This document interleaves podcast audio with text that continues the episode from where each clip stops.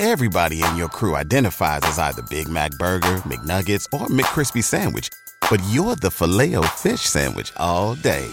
That crispy fish, that savory tartar sauce, that melty cheese, that pillowy bun. Yeah, you get it. Every time. And if you love the filet of fish, right now you can catch two of the classics you love for just $6. Limited time only. Price and participation may vary. Cannot be combined with any other offer. Single item at regular price. Ba da ba ba ba.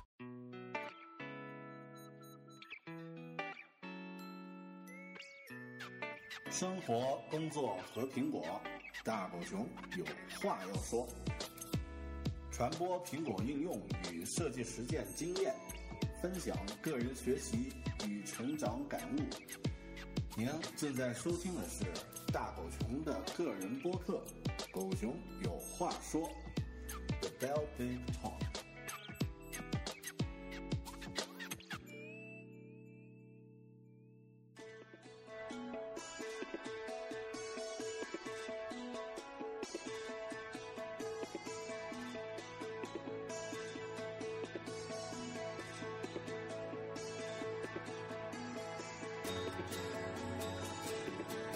大家好，欢迎收听个人播客《狗熊有话说》The Bell Big Talk，我是主播大狗熊。在今天凌晨一点的时候，今天是二零一三年六月十一日，在今天凌晨一点的时候呢，苹果公司发布了今年的 WWDC，也就是世界开发者大会的。呃，Apple Events 的视频直播，呃，那我呢和以往一样，在凌晨一点的时候呢熬夜，和很多很多全国各地的朋友们呢一起熬夜呢看完了这样的一场发布会。那现在呢是六月十一日的上午十一点钟，呃，我今天呢只睡了四个多小时，五个小时不到。但是呢，却一点困意都没有。呃，今天我起床之后，呃，睡觉的时间应该是呃昨天凌晨的四点多一点四点多一点睡觉，然后起床呢是今天上午的五点呃这个九点左右。呃，起床之后呢，我吃完早餐，就第一时间赶到了公司。赶到了自己的办公室，准备开始录制一期关于这场发布会的节目。怎么说呢？呃，这个播客的名字呢叫做《狗熊有话说》。呃，我觉得今天是我呃很少的一些时间会那么急切的想要表达一些自己对呃刚刚结束的这场发布会的一些看法和观点。呃，这一次是真正的狗熊有话说。那今天呢，我们和大家聊一聊，分享一下对于这场呃 WWDC 的直播视频看了以后的一些感受。诶，在这场视频上呢，主要分享一下我对其中的压轴这个压轴发布的操作系统 iOS 七的一些感受。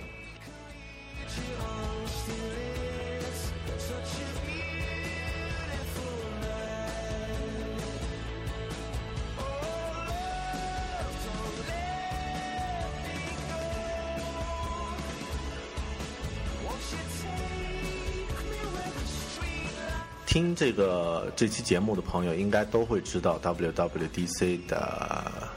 意义啊，说一下吧。这个 WWDC 呢是苹果专门为全球的开发者举办的一个研讨会，它的全称叫 Worldwide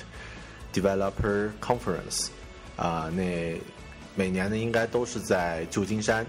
呃，San Francisco 这个地方来举办。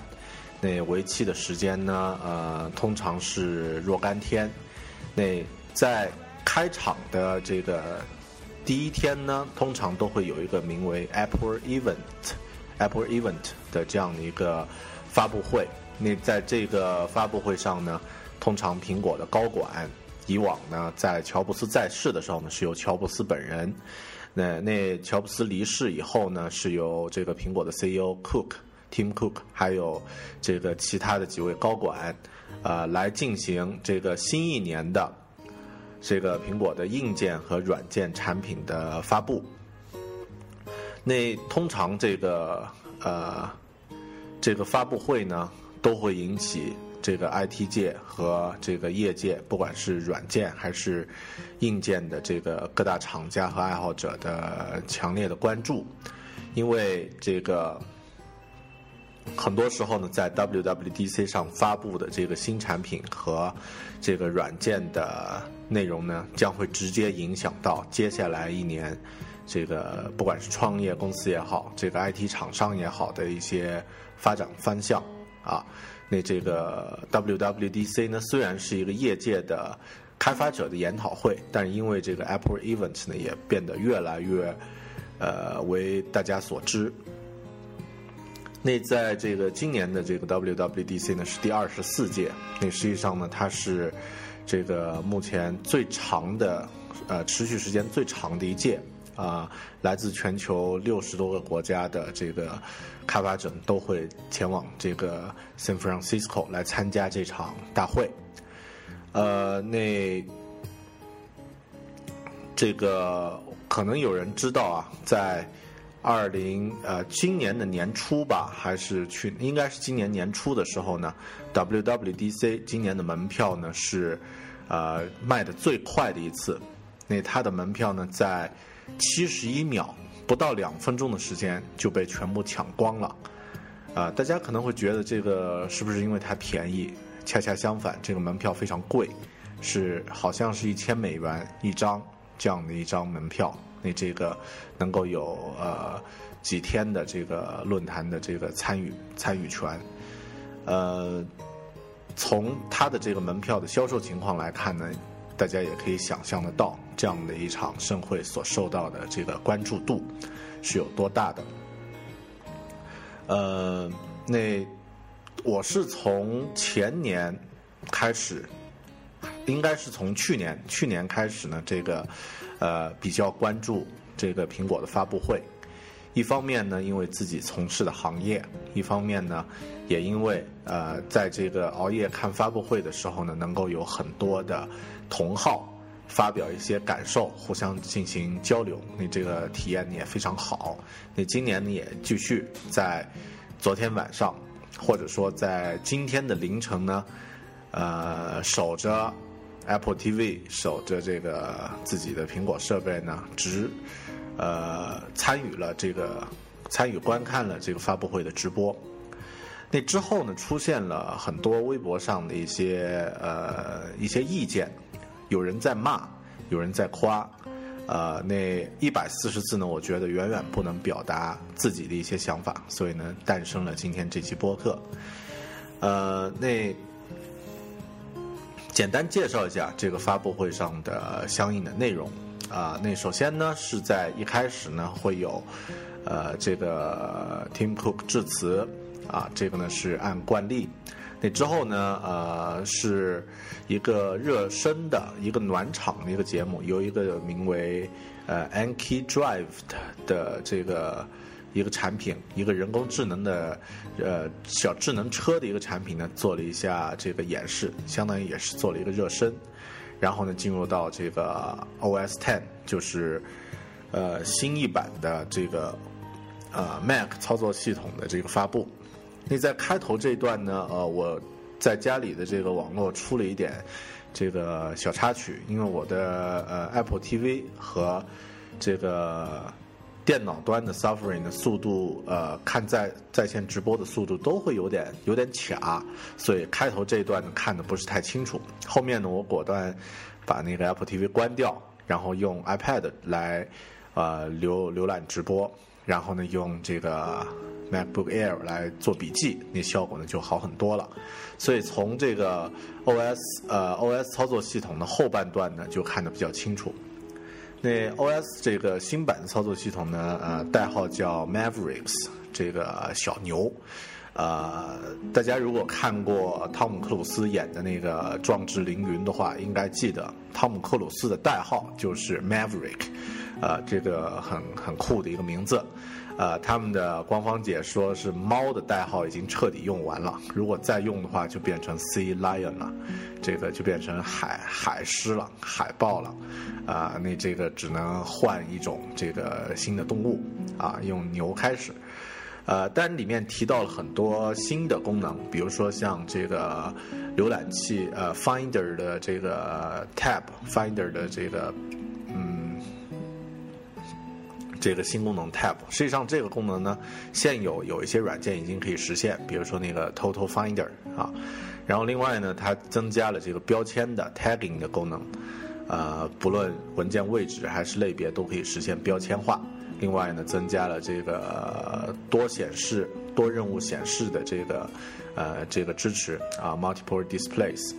那其他呢，他操作了一下，还有呢，就是操作了一下像这个系统内置的啊地图 Map Calendar 啊，那这些呢是在设计上有些调整啊。那另外呢是增加了这个一个 iBooks for Mac 啊，那这个呢是一个呃很好的一个更新，那我感觉在教学方面呢特别适合。呃，很多老师学生呢可以将自己的 Mac 用用起来，啊，特别像这个从老师的角度呢，这个自己的教材可以通过这个呃 Mac 呢直接在上课的时候进行讲解了，也很也很好。然后呢，这个发布时间呢是秋天，呃，这个环节呢，呃，持续的时间也大概有二十多分钟吧。然后之后呢，是进入到了这个新的硬件。新的硬件呢，有两个硬件呢，非常的惊艳啊。其中一个呢是 MacBook Air 的这个新一代产品。那 MacBook Air 新一代呢，它的这个性能已经比上一代，就是现在这一代二零一三年款的呢，增加了百分之四十的性能。啊，另外呢，它最牛的是电池续航的时间。呃，像这个十三寸的屏，十三寸屏的这个新款 Air 呢，可以支撑十二小时的续航时间。用这个发言人举例的话说呢，你可以看完全套的《指环王》系列啊，这个电池都还可以顶得住。啊，另外它增加了新的 WiFi 兼容，啊，价格呢也也是不贵，和现在的这个价格是一样的。那另外呢，增加了这个 Airport Extreme 和新的 Airport Time Capsule 这两个，呃，应该是在 WiFi 的方面呢有有更新。呃，那第二个很惊艳的一个一个产品呢，就是新的 Mac Pro。那这个产品当然是比较高端的一个苹果的这个专业应用的一个工作平台。啊，它的这个设计就太牛了啊！它这个设计呢，像一枚小型的核弹，啊，外星人的设计，完全是这个颠覆性的。呃，当然，具体的性能呢，已经不重要了，因为 MacBook Mac Pro 呢，永远是这个苹果最最高端的、最顶级的这个硬件。啊，那它的这个参数呢，大家应该都可以查得到。啊，其次呢，它发布了这个 iWork for iCloud，那实际上呢就是一个在线端的这个 iWork。那这个工具呢，我觉得呃，对现有的现有的这个 iWork 用户呢，没有太多的，呃，或者说现有的 Mac 用户呢，没有太多的这个意义。但是对啊有 PC 的用户啊。呃又比较喜欢这个 iWork 这套工具的一些效果或者性呃功能的一些用户来说呢，这个产品就特别有意思啊，因为它可以极大的抢占原先 Office 的这个市场，也可以抢占这个呃 Google Docs 的这个在线办公软呃软件的这个市场，嗯。它甚至有一个功能，就是在打开了这个 iWorks for iCloud 的这个浏览器的这个编辑窗口之后，你直接将 Office 的文件拖到这个浏览器里面，它就可以自动优化成相应版本的这个文档。比如说，你把呃一个 Word 文档拖到浏览器里面呢，它自动变成一个 Pages 的文档，然后你可以对它进行 Pages 独有的一些修改。呃，那呃，我知道有很多人最初购买第一台 Mac 的时候呢，是因为 Keynote 这个软件惊艳的这个呃展示功能。实际上，我自己第一台购买这个当时最早的 MacBook 小白的时候，也是很大程度上是因为 Keynote。那呃有这样的一个在线端的 iWork 之后呢，很多 PC 用户可能都会转而考虑这个。啊，iWork，那通过 iWork 的一些使用呢，可能他们慢慢也会被苹果的这个设计理念洗脑，变成 Mac 用户。所以他这招呢，实际上早就应该出了啊。但是对现有的 iWork 用户呢，没有太多的这个这个意义。实际上，我还很期待什么时候能够出一个 iWork 的2013或者2014的版本，因为现在这个版本已经用了好几年了。嗯，当然，里面那个主持人说了一个双关语啊，很贱的一个双关语。他打开了一台，呃，装了 Windows 的一台 Mac，然后呢，示范了一下在，呃，在 Windows 上面怎么去用这个 iWork for iCloud。那他说了一句话叫：“I'm just gonna fire Chrome”，就是我现在准备打开这个 Chrome。啊，浏览器，但是这个 fire 大家知道有双关语，也有开除的意思啊。那底下的观众呢就在很贱的笑，啊，台上台下都笑得很没有节操。那这个呢是一个小插曲。之后呢就进入到了这个 iOS 七的这个啊整体发布。那 iOS 七呢我后面详细再说，这里呢就简单提一下，iOS 七呢它是一个。呃，就是统一设计，全部完全和原先的 iOS 六和之前所有的版本完全不一样的一个设计风格。那呃，它的这个呃也增加了很多新的功能。那像这个呃，它的 Control Center 啊，控制中心，然后呢，这个所有的程序都支持多任务。呃，它的这个整合性的摄像机。啊，相机还有这个照片管理的功能，然后呢，包括这个呃，增加了一个 iTunes Radio 的这个在线电台的一个功能，都非常的令人惊艳。啊，那这个呢，就是发布会现场的一个大概的一一一个一个发布会发布的内容的一个一个介绍。呃，那今天这期播客呢，我会主要针对这个 iOS 七呢，发表一下自己的观点。呃，因为对于硬件来说呢，在没有拿到手的时候呢，实际上没有太多的感受，而且呢，实际上现有的这个苹果的这个硬件呢，在呃运用上呢，它并不会给每个人的生活呢带来那么大的改变啊，可能只是会对专业的这个用户产生一些一些改变，比如说 Mac Pro，这个明显是针对专业用户的这个市场而诞生的。啊，那另外呢，像这个新的啊 Mac 操作系统，就是这个 Mavericks 这个这个操作系统呢，啊，实际上我对操作系统的运呃使用和理解呢，只是在于一个普通用户啊，可能稍微这个硬核一点的用户的这个这个程度啊，那其实呃对它的理解呢还比较浅，所以呢不敢乱说啊。但是这一块如果这个。呃，咱们的朋友这个基友，呃，别克别克同学要录一期专门讲这个呃 Mavericks 的这个呃播客的话呢，我会第一时间下载支持啊。呃，所以呢，今天主要会针对这个 iOS 新版的这个 iOS 呢，进行一些观点上的一些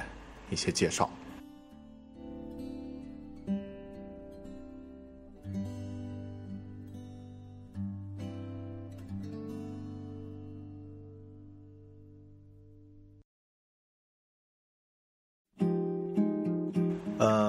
先放出我对这个 iOS 的观点，因为目前在微博上呢有，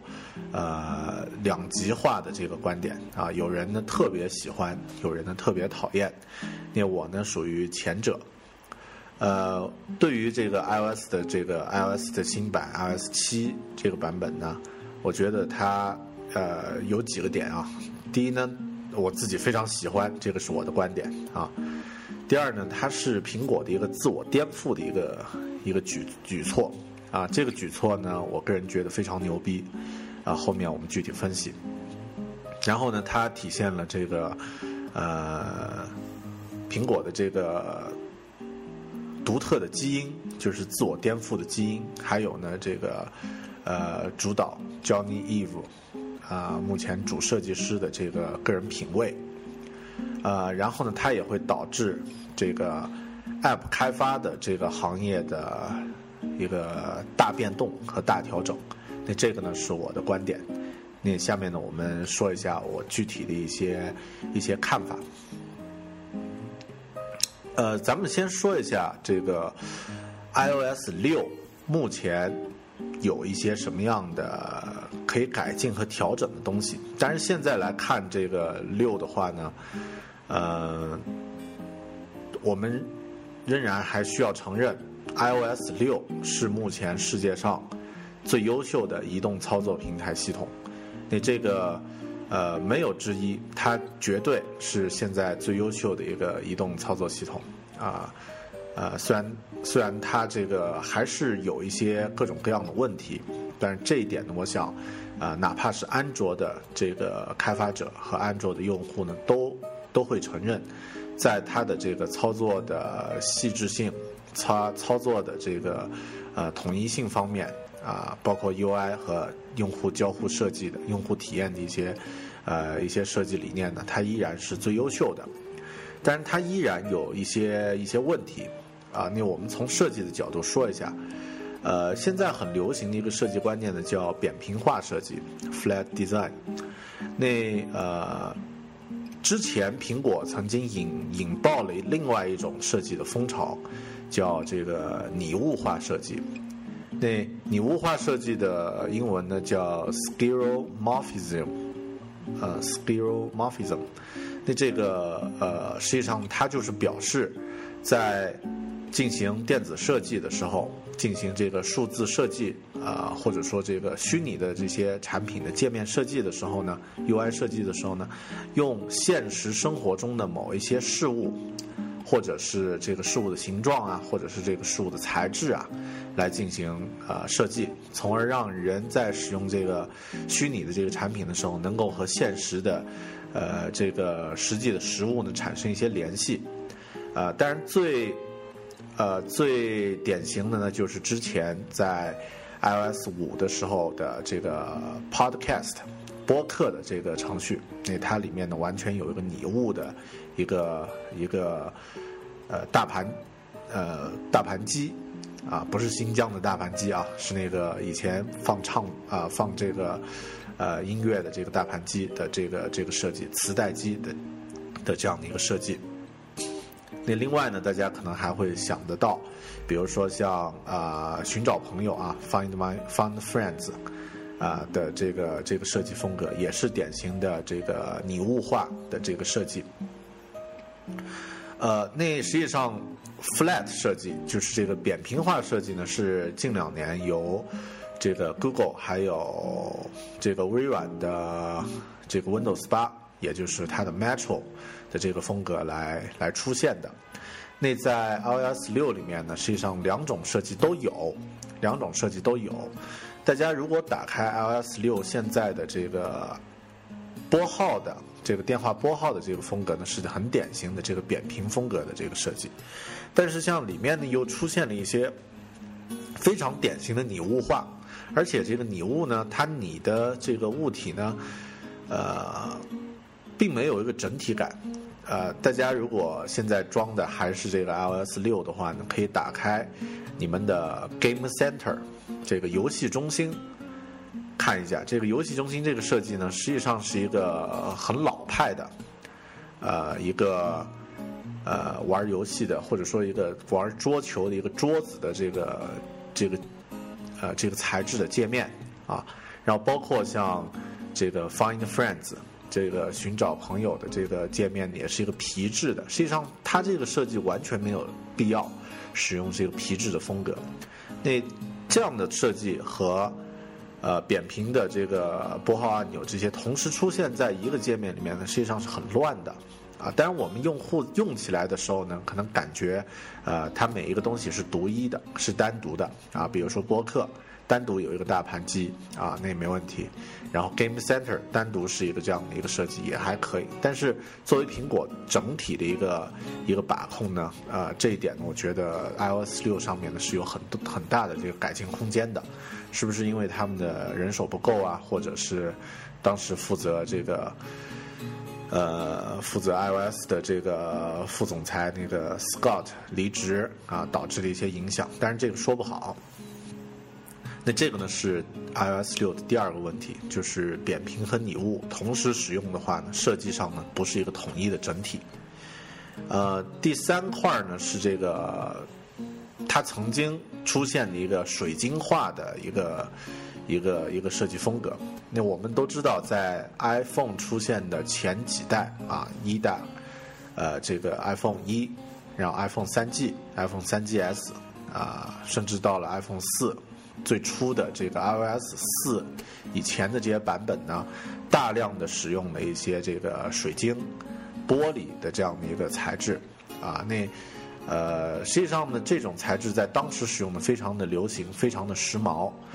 呃，而且呢也很容易这个吸引啊用户的注意。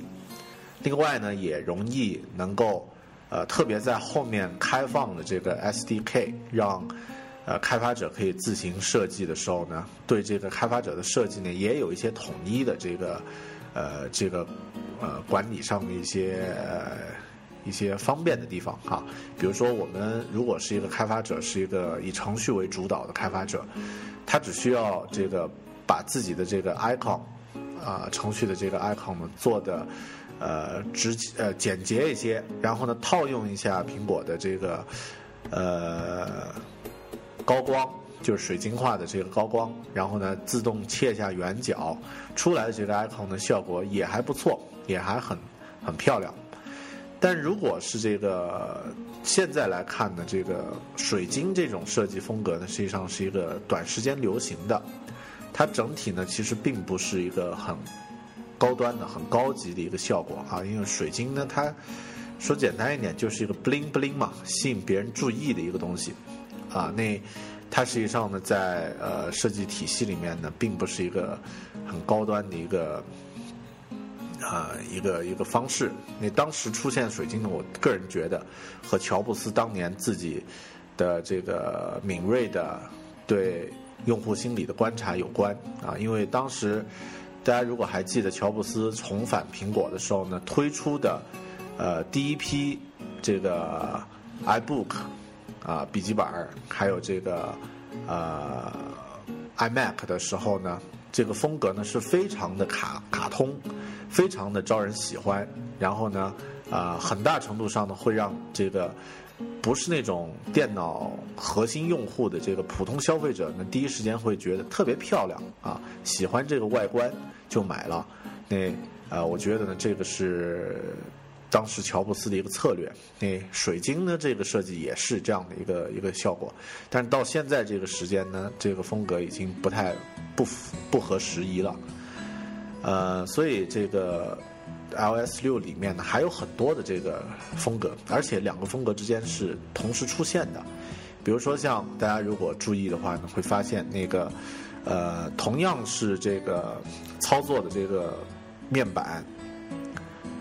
那个呃音乐，大家如果打开那个音乐播放的这个界面的话呢，它下面的这个 Dock 是一个白色的，然后。哑光的这个材质的啊，显得很高雅的这样的一个一个质感。但如果你打开一个呃，比如说像现在这个时钟啊，clock 这样的一个呃一个也是程序自带的一个工具，它下面同样是一个 dock，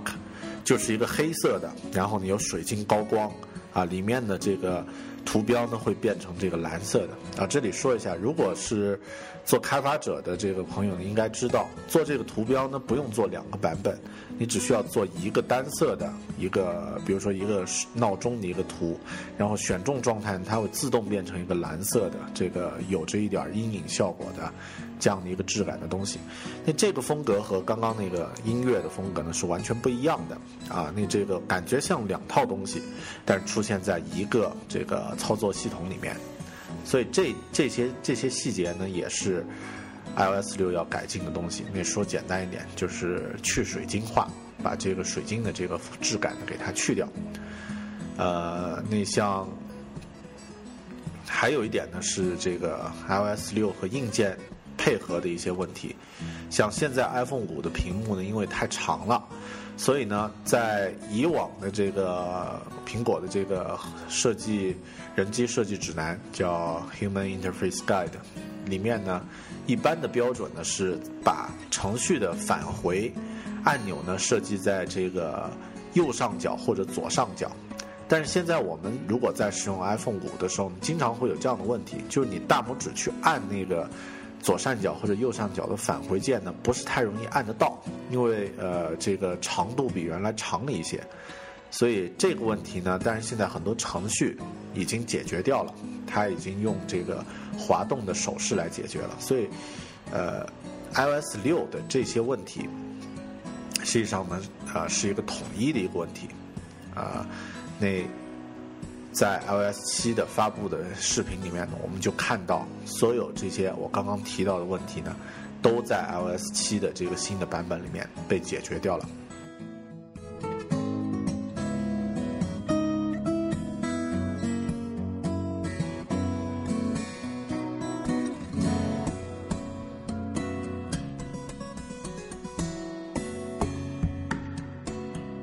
一直在说这个。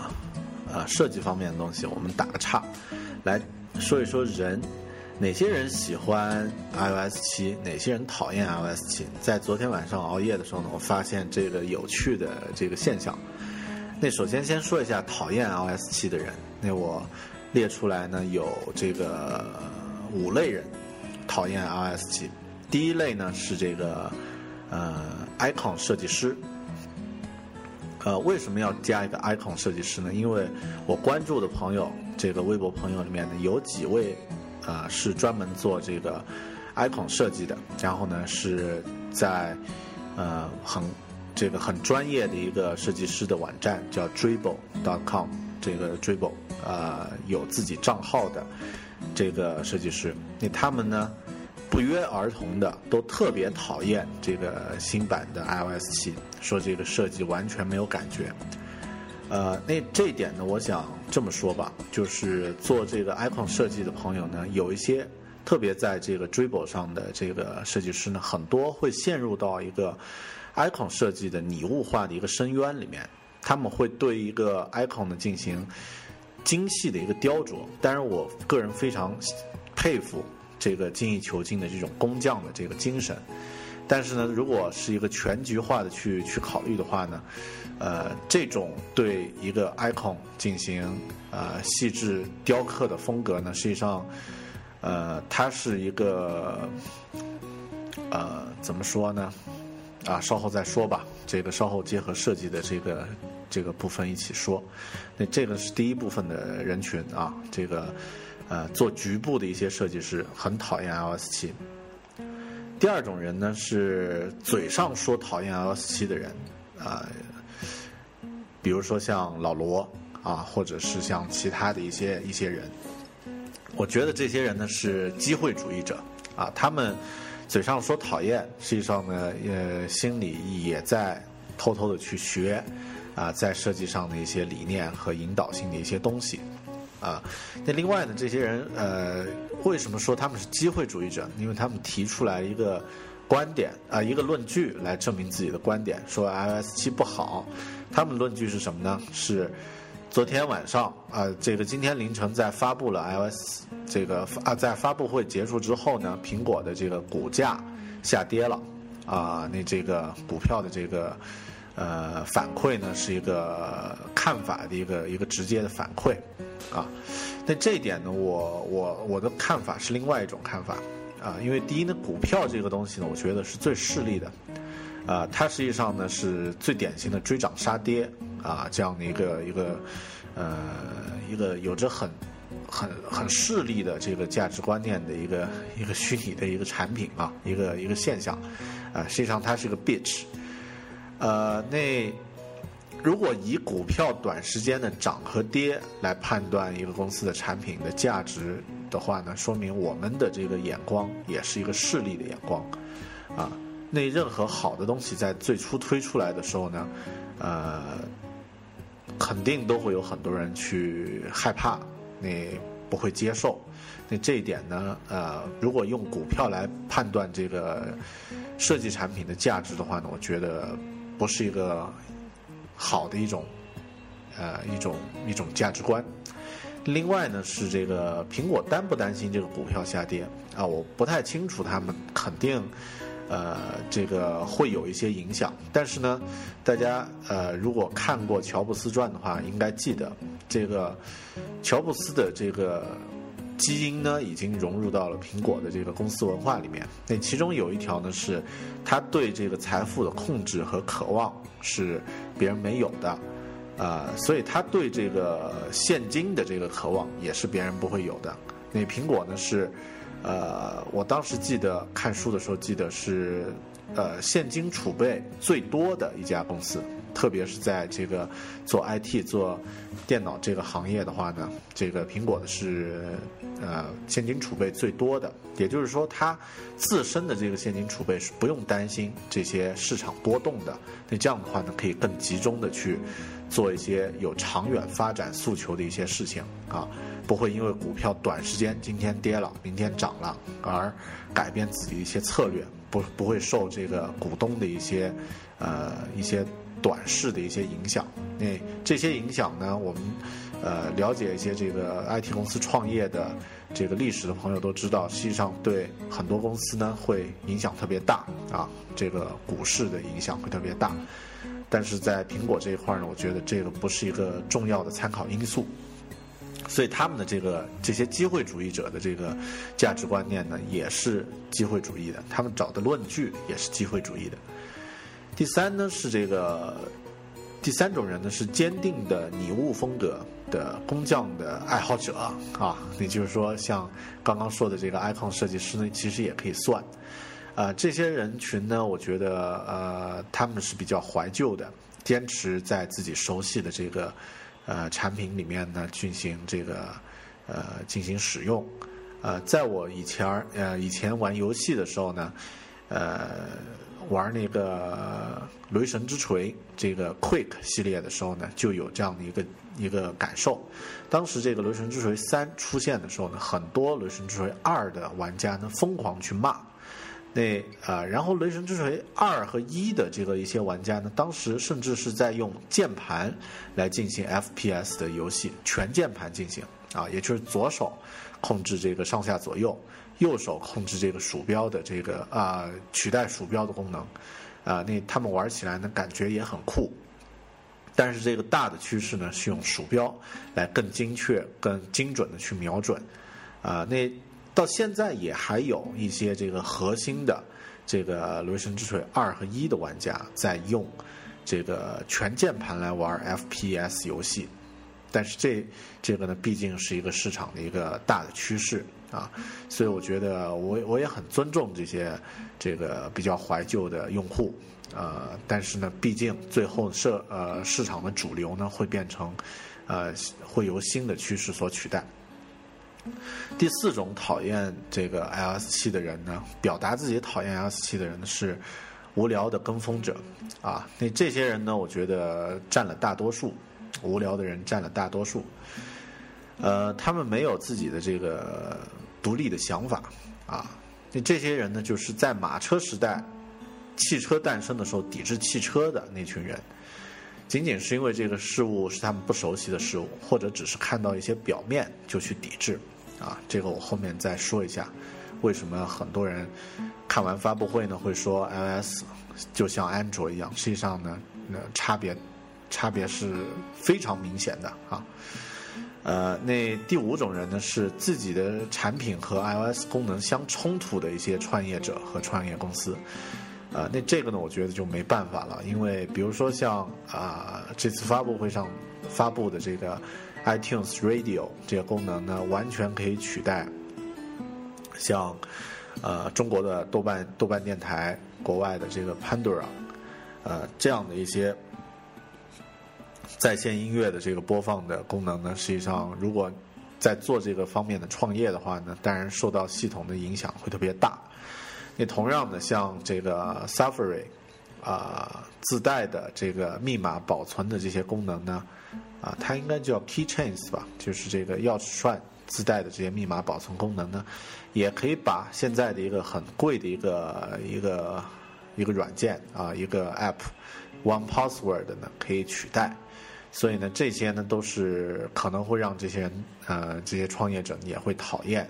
这个新的这个 iOS 七带来的改变。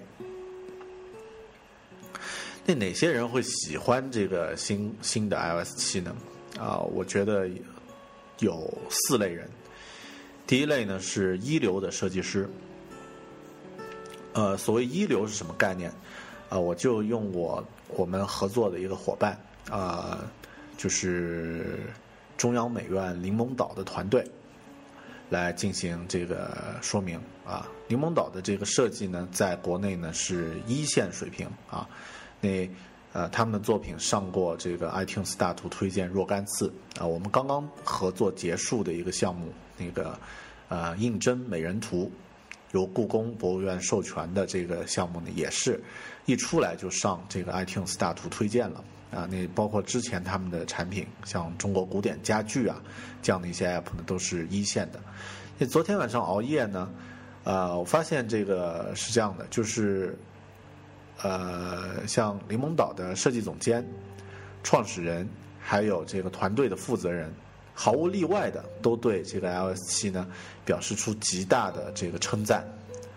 呃，那这些人呢，不是做这个 icon 设计师的那么一个狭窄的一个位置，他们都是有大局观，然后对这个用户交互体验有深刻理解的这些人。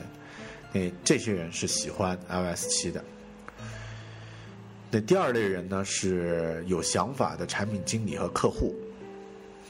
啊，同样的，我们合作的一个伙伴，啊，之前呢，我们曾经在 iOS 上做了一个类似这个 Metro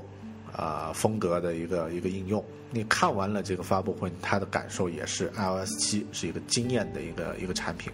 你最初他还担心这个。呃，设计上会不会朝着这个 Windows 方面的 Metro 风去去去去发展？但是实际上完全不是啊、有自己的一套一套东西在里面。第三呢，我觉得应该是喜欢挑战的开发者和这个相关的团队。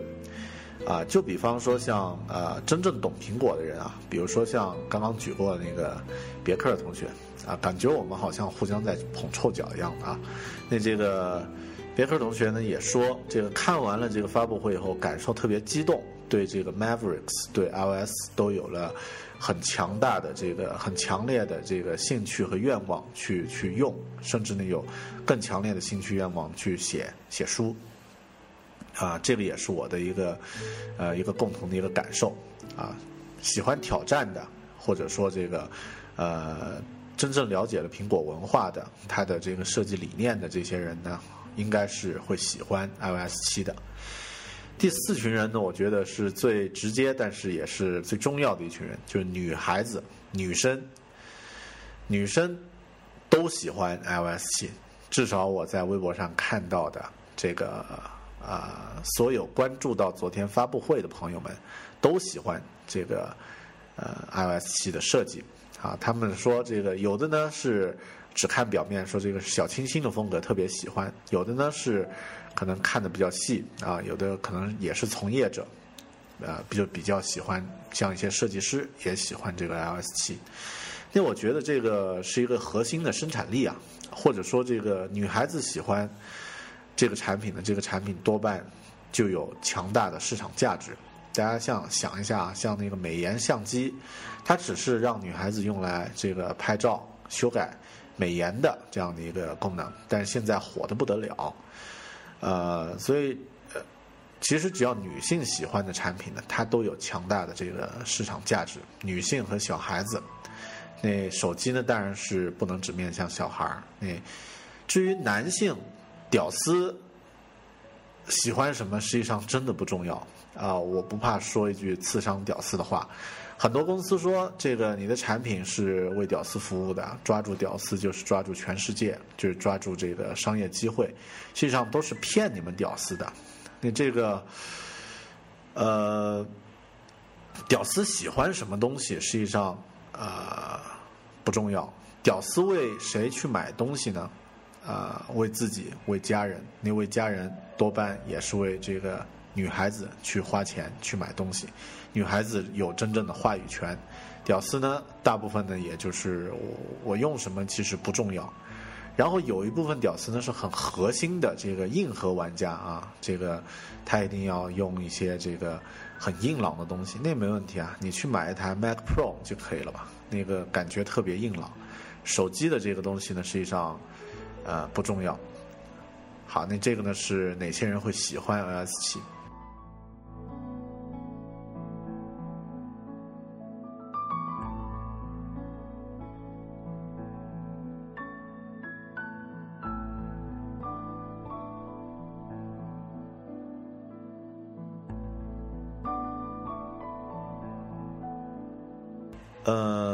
好的，我们说一下那个关于 S 七的 iOS 七的一些设计上的一些值得去提的东西，还有一些新功能的一些东西。先说一下设计。呃，那刚刚说到了 iOS 六有很多，其实有很多现在看得到的一些问题，哪怕我们不是这个苹果的从业人员，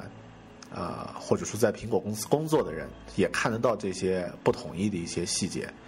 那所以 iOS 七呢，我觉得最重要的一点呢，就是它极具整体感。那这个当然是和这个 Johnny Eve 主设计师主导的这个呃全套设计呢是有直接关系的。呃，它极具整体感。那看完了这个发布会上的这个视频介绍以后，你回头再去，比如说看完了上面的这个。呃，Game Center 游戏中心的这个设计风格，你再打开现在的这个这个呃 iOS 六的这个游戏中心呢，会觉得看看不下去了。那这一点呢，我想，呃，因为从这个 Scott 离职，应该是去年年底还是什么时候的事情？那相当于这个呃去年年十月份吧，还是还是几月份？好像就去年开完那个。WWDC 二零一二年的秋季的时候呢，过了不不长的时间，Scott 就离职，就原来 iOS 的负责人就离职。那相当于 Eve 呢，花了半年的时间呢，对整个这个 iOS 的这个新款呢进行了全局的改造。那从这个工作效率来说呢，呃，特别牛逼啊！你们想一想，那个老罗那个机会主义者，花了多长时间去吹他的这个产品？啊，他的这个。呃，他的这个发布会花了四个小时去讲一个 UI 设计，然后呢，他呃那么早的时间就就就开始说自己的这个手机，最后呢拿出来的是一个 UI 设计，再看一下这个苹果啊，那呃，所以呃实力还是放在那儿的。那另外呢是这个其中透露出来一些未来的趋势。哦，提几点吧，不可能全部全部讲到。就是大家可能注意到，这个苹果的这个 iOS 七里面的信息量，就是屏幕上显示的这个细的字体特别多啊。然后呢，高信息量就是同屏显示的文字数量会比较多。呃，那包括它的这个 iOS 的这个新的这个 logo。中间那个七字也是极细的、极简的一个一个风格。呃，我觉得这个特点啊，就是细字体和高信息量呢，是未来的一个趋势。呃，为什么这么说呢？呃，有有几个点。那第一呢，我觉得现代人现在要接受的信息量呢是越来越大的。它是一个过载状态的。大家想一下，以往我们使用一个社交的一个工具，在手机上用社交工具，其实最早就只是一个短信，那它没有任何的图片，也没有文字的格式，就是人发给你是谁，发给你一条具体的内容没了。然后在现在来说呢，我们使用的这个社交社交的这个，只是在手机上使用的社交工具就多了去了，有邮件。有短信，有 iMessage，有微信，有 QQ，有 Path，有其他各种各样的这个社交类的这个这个工具，信息量呢只会越来越大。那在这样的一种内容已经过载的情况下呢，它需要把这个设计风格呢变成一种呃弱化这个呃工或者说弱化界面设计，而体现这个。内容的这个呃高效率体现内容的这样的一种这样的一种设计理念呢，会是未来的一个趋势。简单来说，以往呢，我们可能会把一个图标做的呃特别的拟物化，做的特别的漂亮，啊，做的特别的有阴影，有各种各样的效果，值得你去认真的去看，啊。甚至平时在不打开手机的这个具体应用的时候，你都可以去把玩那个 icon，去去仔细去欣赏那个 icon，啊，好到哪啊是如何的优美。但是在现在呢，可能我们呃不会花那么多时间去去研究一个好看的一个图标了，而是这个图标能不能够快速的让你找得到，快速的打开它，然后去欣赏更加精彩的里面的内容。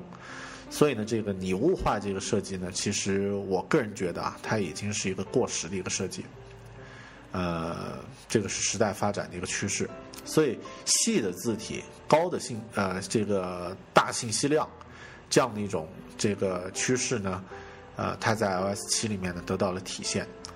那其实大家如果真正呃这个把眼光放放开一点去想一下的话呢，这个不是苹果才意识到了这样的一种风格。而是这个很多优秀的其他的设计设计厂家和这个厂商都意识到了。如果大家觉得呃需要论据的话呢，可以打开亚马逊的这个 Kindle 的这个销售网网网页啊，因为 Kindle 呢刚刚呃正式进入了中国，大家可以点击 Z 点 CN，然后呢看一下里面的这个 Kindle 的这个介绍页面。会发现里面呢，同样是有这个大量的细的字体啊，纤细的字体，而且呢是统一粗细的这样的一个字体啊，在阅读上呢显得很有亲和力，然后呢呃能够容纳更多的信息量，看起来不会累啊。那这样的一种设计风格呢，也是未来的一个趋势。苹果意识到了，亚马逊也意识到了，那他们两家都是这个引领现在未来。设计风格的一个公司，预示到了这样的趋势，你还能拒绝吗？呃，第三个关于设计上我想说的，就 iOS 设计上我想说的呢，是它现在呢是，呃，可以说是八个字吧，淡化 UI，关注 UE，淡化了这个界面设计的概念，而更多的去关注这个用户体验。UE 呢是用户体验 （User Experience） 的意思，也就是说，之前我们如果想象一下这个手机的这个上面的按钮和它的这个 icon 的话呢，实际上有点像一支雕的很精美的这个中世纪的火药枪啊，它也有一些实用的功能，但是呢，在精美繁复的这个程度呢，要比它的实用性呢要强。但现在的这个 iOS 七呢，代表了一种像瑞士军刀一样的设计质感啊，就是说它是可靠的、易识别的，然后呢，让你更多是关注用它去进行内容上的这个使用和操作的。所以呢，这个是一个趋势，就是呃淡化了 UI，关注 UE。然后呢，我特别喜欢这个呃，在发布会最后那个广告里面，他们说了一句话。叫 "You may really look at it, but you will feel it"，就是你可能很少去会去看它，甚至不会意识到它的存在，但是你可以感觉到这个东西的设计是用过心的啊。那这一点呢，我觉得，呃，这个的确是设计高手啊，就是像 Johnny Eve 这样的高手呢，他才会意识得到，把自己的这个设计要退到后台的这样的一个概念。呃，第四点呢，我觉得它真正解决了这个用户核心用户或者说用户使用的时候碰到的一些问题。呃，因为很多里面的这个新功能的更新呢，就是我现在碰到的问题。比如说里面的呃关于这个照片的管理啊，现在一千张照片放在这个呃手机里面，是从第一张到第七一千张没有任何区别。你这样的。就这样的这个用户体验当然是非常差的，但是，它在这个 iOS 七里面对这些地方都都进行了改进。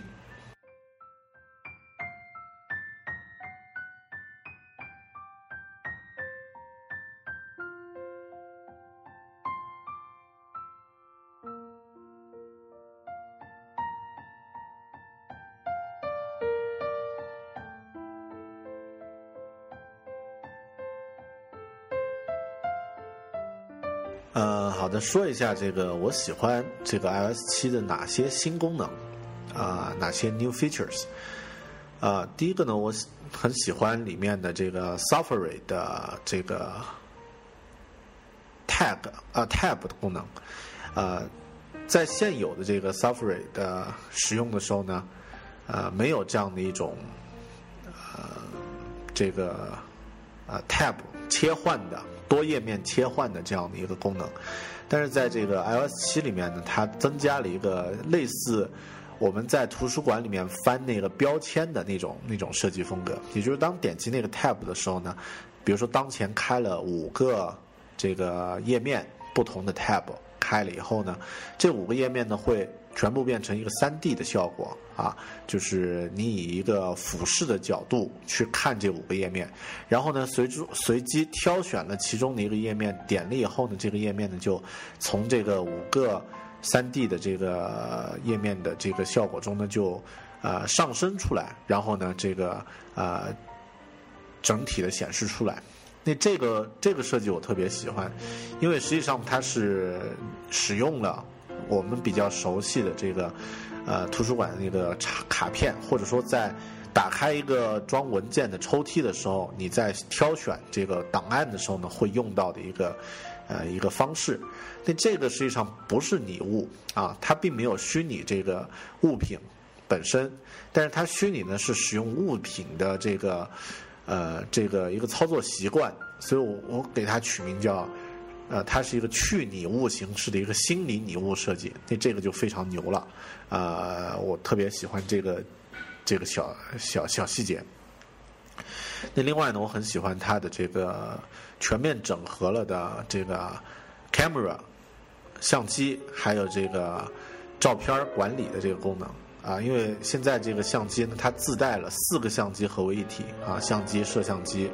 啊，这个全景相机还有一个正方形的一个相机，全部在一个界面就可以使用了。然后拍完照以后可以直接加滤镜啊，那我相信苹果自带的滤镜呢不会差到哪里去。呃，所以哪怕光是这两个功能，实际上现在很多的这个相机类的应用呢，呃，开发者就会觉得睡不着了。然后它的图片、照片管理呢非常的好，它能够。针对这个地点和时间进行管理，那这个呢，恰恰就是用户现在缺乏的一个啊一个照片管理的工具啊一个功能。那第三呢，我特别喜欢它对这个 Siri 进行呃系统层面功能的这个开放啊。那像里面呢，它已经打开了，比如说啊，你可以让 Siri 去去你替你调节屏幕的亮度，你可以让 Siri 呢去呃去。切换打开 WiFi 或者是打开 VPN 啊，打开飞行模式关闭啊，这样的一些功能呢非常方便。那当然从这个长远来说呢，如果以后这个 Siri 呢支持其他应呃其他这个应用的调用 API 的话呢，那就完全不一样了啊，这个实际上是象征着一种智能家电的一个未来。啊，我举个例子啊，比如说我们现在买了一个啊，或者我现在是一个硬件的开发商，那专门做了一个插线板，这个插线板啊，这个插头呢是可以接到 iOS 的，可以直接通过无线的方式连接 iOS 的。假设 Siri 的这个 API 打开了以后，这个开放了以后呢，我可以开发开发到这个。将这个硬件，比如说这个插线板，呃，这个插头呢，呃，和这个 Siri 的这个功能连接，那我们呃可以用户呢就可以实现说，呃，Siri 帮我把这个插头的电源关掉。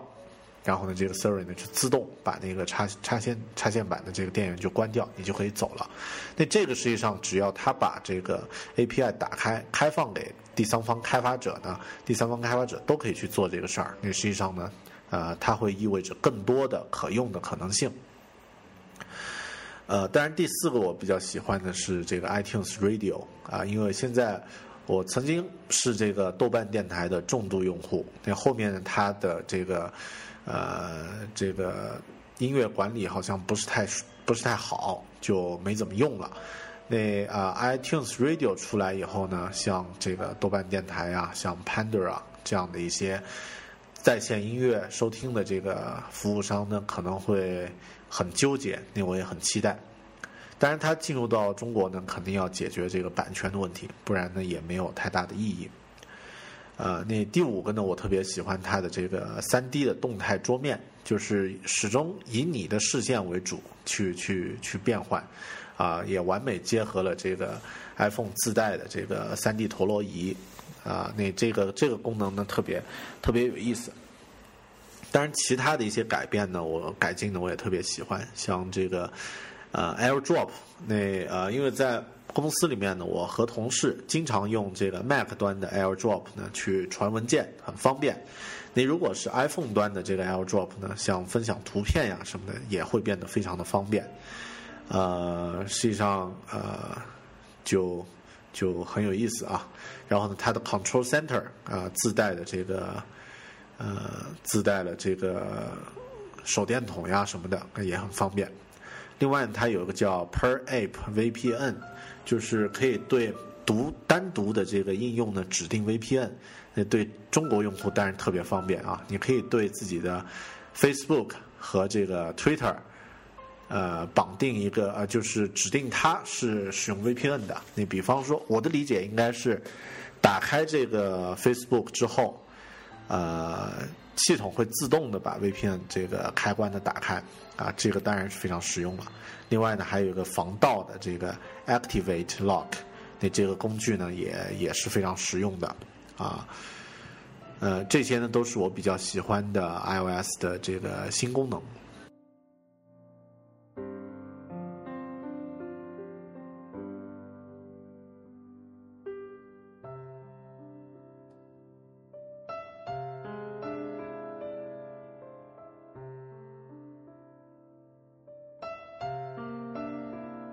最后，咱们聊一聊这个，我觉得看完发布会之后，对苹果的一些牛逼的地方的一些一些感受。呃，首先是它的这个大气，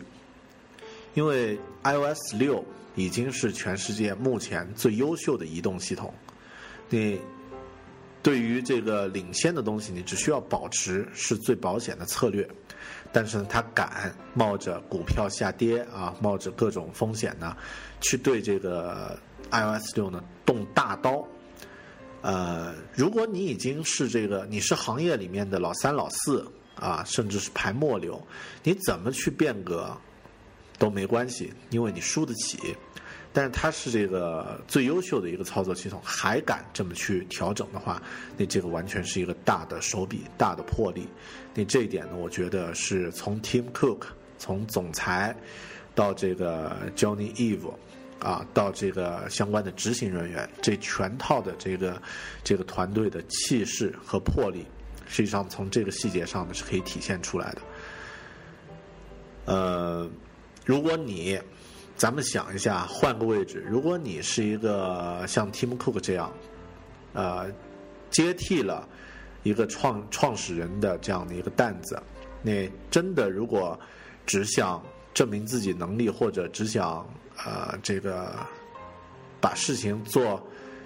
呃做好的话呢，你只需要很保险的去把现在的优势去发挥出来就行了。但他需要把事情做卓越，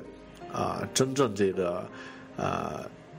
让这个公司发展的话呢，就要去承担这个一些变革的风险。那我觉得这个 Tim Cook 这个人很厉害啊，从这一点来看很厉害。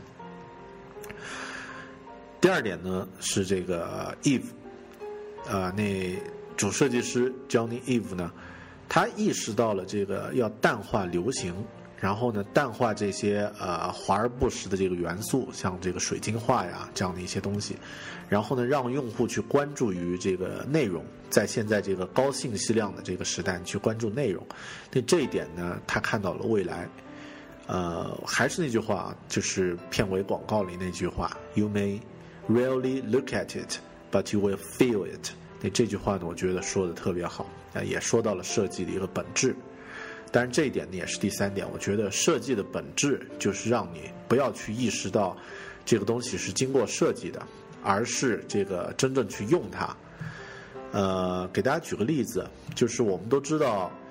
呃，铁轨上的那个枕木呢。你在上面走路呢，特别不舒服，啊，你走一步呢，会显得会觉得自己的脚步迈不开；走两步呢，一次这个跨两个枕木呢，又会觉得这个迈的太大了，这个脚被张开的难受。那这个会带来一个什么结果呢？就是你不会在枕木上去走路，那这个呢，就会减少你在铁路上被火车撞死的风险。实际上，这个枕木的距离是经过设计的，但是我们正常的普通人在上面走路的时候是没有意识到这个东西是经过设计的，只会发自这个本能的觉得这个走着不舒服，咱们别在这个上面走了。啊，走也可能就是摆摆造型，这个呃，但不会长时间在整木上去走路。那这样的话，就有效的降低了被火车。撞死的风险，那这个设计呢，就是成功的设计。那我觉得，iOS 七呢，代表着这个苹果呢，打算或者说 Johnny Eve，他不打算把这个设计带回到呃设计的本源。那这一点呢，是我觉得苹果牛逼的地方。第四呢，我觉得苹果同样牛逼的就是敢于否定自己。但是这一点呢，应该是这个乔布斯的一个基因，他留下的这个呃宝贵的一种精神财富，就是敢于自我否定。因为苹果从来都不是一家这个不敢否定自己的公司。大家想一下啊，最早的这个引入光驱的公司，或者说在这个笔记本电脑上、台式机上引入光驱的公司是苹果，但是第一家彻底的把光驱干掉的公司也是苹果。它推出了完全没有这个光驱的这个 MacBook Air，啊，一开始也是很多人骂说怎么能够没有光驱这个东西呢？那我们听 CD 怎么办？啊，那但事实上呢，乔布斯说的对，当时他发布会说的就是 We won't miss it，就我们不会去呃去这个怀念光驱的啊，我们不会去这个呃去感叹的。啊，事实的确是这样，消费者没有感叹没有光驱的日子。那同样呢，像这个呃 iPhone 呢，当时第一代就推出了自带的这个 iPod 的功能，也就是音乐的功能。那实际上当时很多人，包括苹果自己的员工都说，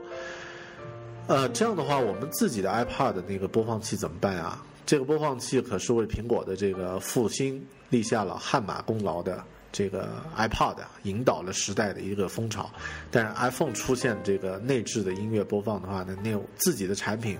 被自己的产品这个干扰了。所以上呢，我觉得这也因为乔布斯是这个有呃充足的这个决定权啊，所以这个 iPhone 的这个音乐上的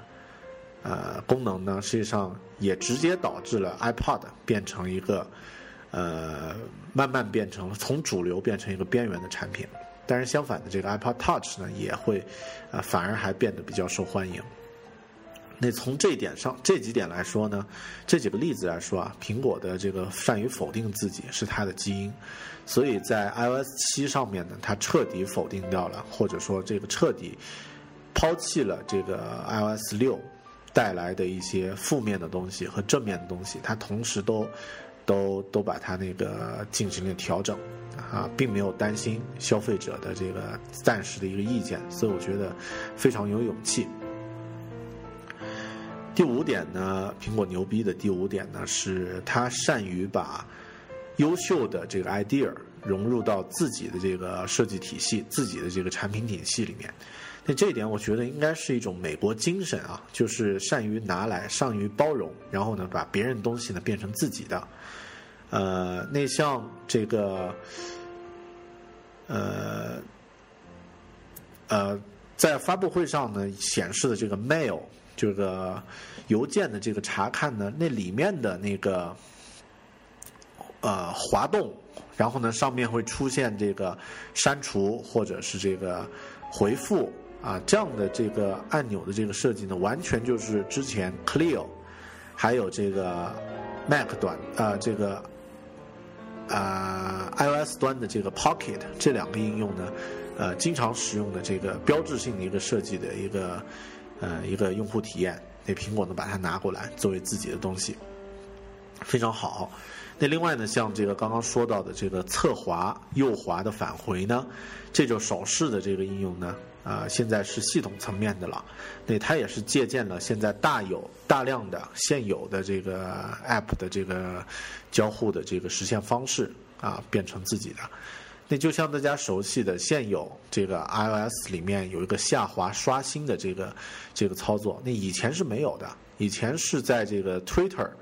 的这个客户端里面才有，那苹果呢觉得这个非常好，就把它拿过来变成一个标准的一个设置，在 iOS 六里面出现了。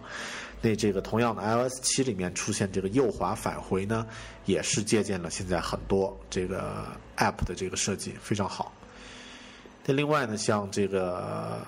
包括啊，现在很多应用里面出现这个手电筒这个工具。呃，那在 Control Center 里面呢，已经把手电筒呢整合到系统层面啊，也就是你不需要再安装第三方的这个手电筒也可以用了。呃，说起来呢，呃，实际上我们透露一下啊，就是苹果现在已经不允许手电筒类的这个应用呢上传了啊。那这个呃，我们之前合合作的一个一个手电筒的应用呢，现在就是因为。呃，当时并不知道啊，这个之呃，应该是在六月初的时候说上传，然后呢，苹果有有反馈说这个现在太多了，不要让上传这个手电筒的应用了。呃，现在发布会结束之后再来看呢，不不是因为这个手电筒应用太多，是因为它在系统层面已经有这样的一个功能了，就不需要增加新的应用了。呃。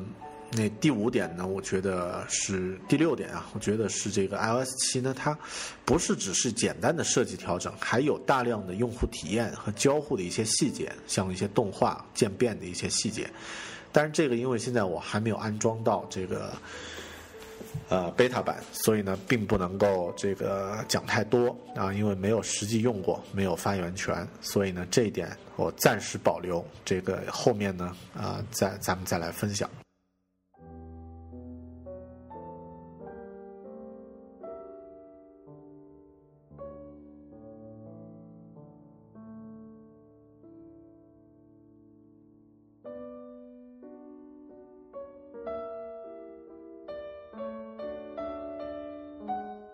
呃，最后总结一下吧，因为拉拉杂杂，呃，发布会是昨天晚上啊，今天凌晨开始的，然后由于我睡眠时间也不是太充足，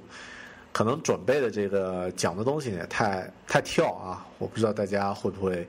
呃，会不会讨厌？那这个还是简单总结一下吧。第一点呢，我觉得，呃，我对苹果更有信心了。啊，因为它敢于做到这样的一些调整的话呢，实际上，呃，还是一个值得去在呃软件层面去继续开发，呃，在这个平台上合作的这样的一个呃一个方向啊，我对它更有信心了。其次呢，对这个第二点呢，是对这个 App 的这个设计也感到了一些挑战。但这个呢，我觉得不怕，因为我们是小团队，传销好挑头。这个设计上呢，呃，只要思路跟得上，那没问题，我们可以去配合。第三呢，我觉得，呃，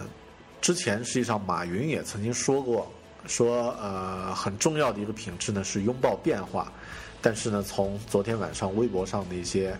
呃骂和这个表面上的一些呃呃一些说不好的一些朋友呢，我觉得。啊，第一，这些人并不是真正理性的去思考这个东西好不好，啊，可能只是因为他和你以往熟悉的价值观不一样，所以你就去骂，你就去这个评判，啊，那并没有拥抱变化，所以呢，我觉得，呃，也让我思考到这个拥有独立思考能力呢是多么的重要，呃，给两条建议啊。就给大家一些建议。那第一个呢，我觉得个人用户啊，不要去装这个 iOS 七的 beta 版。如果你不是为了测试，啊，只而是要将自己，比如说常用的只有一台 iOS 设备，你要给它装成这个 iOS 七的话呢，啊，慎重啊，不要轻易去装。呃，如果你要装的话呢，要么就是你作为这个从业人员，设计师也好，这个开发者也好，像。尽快的了解这个新设计的一些理念，啊，第二呢，就是说，如果你有备用的这个设备，比如说你有呃两台这个 iPhone，那其中一台呢是常用的，那另外一台你可以把它那个刷成这个新版，然后做一下测试，这个没问题，因为啊，既然它现在是 beta 版，就不是一个稳定的版本，所以肯定会有各种各样的问题。大家如果平时要用它来进行日常使用的话呢？呃，就是先不要考虑。另外的建议呢，就是说，呃，因为关于这个 iOS 七呢，每个人有不同的感受和观点，那我很希望大家能通过微博和微信，啊，咱们来进行一些交流和互动。有任何的意见，也欢迎提出。啊，当然，如果你是人身攻击的话呢，呃，就没有意思了。啊，最好是自己能够有一些自己独立的观点，那咱们来，咱们来交流。啊，可以通过微博啊和我交流，也可以通过微信公众平台搜索一下“狗熊有话说”啊就可以了。呃，当然呢，也欢迎大家能够在 iTunes 里面呢给我留一个评论。好的，今天这一期关于 iOS 七、关于 WWDC 的主题播客呢就到这里，谢谢大家能够听我唠叨到呃现在。生活、工作和苹果，大狗熊有话要说，咱们下期再见，拜拜。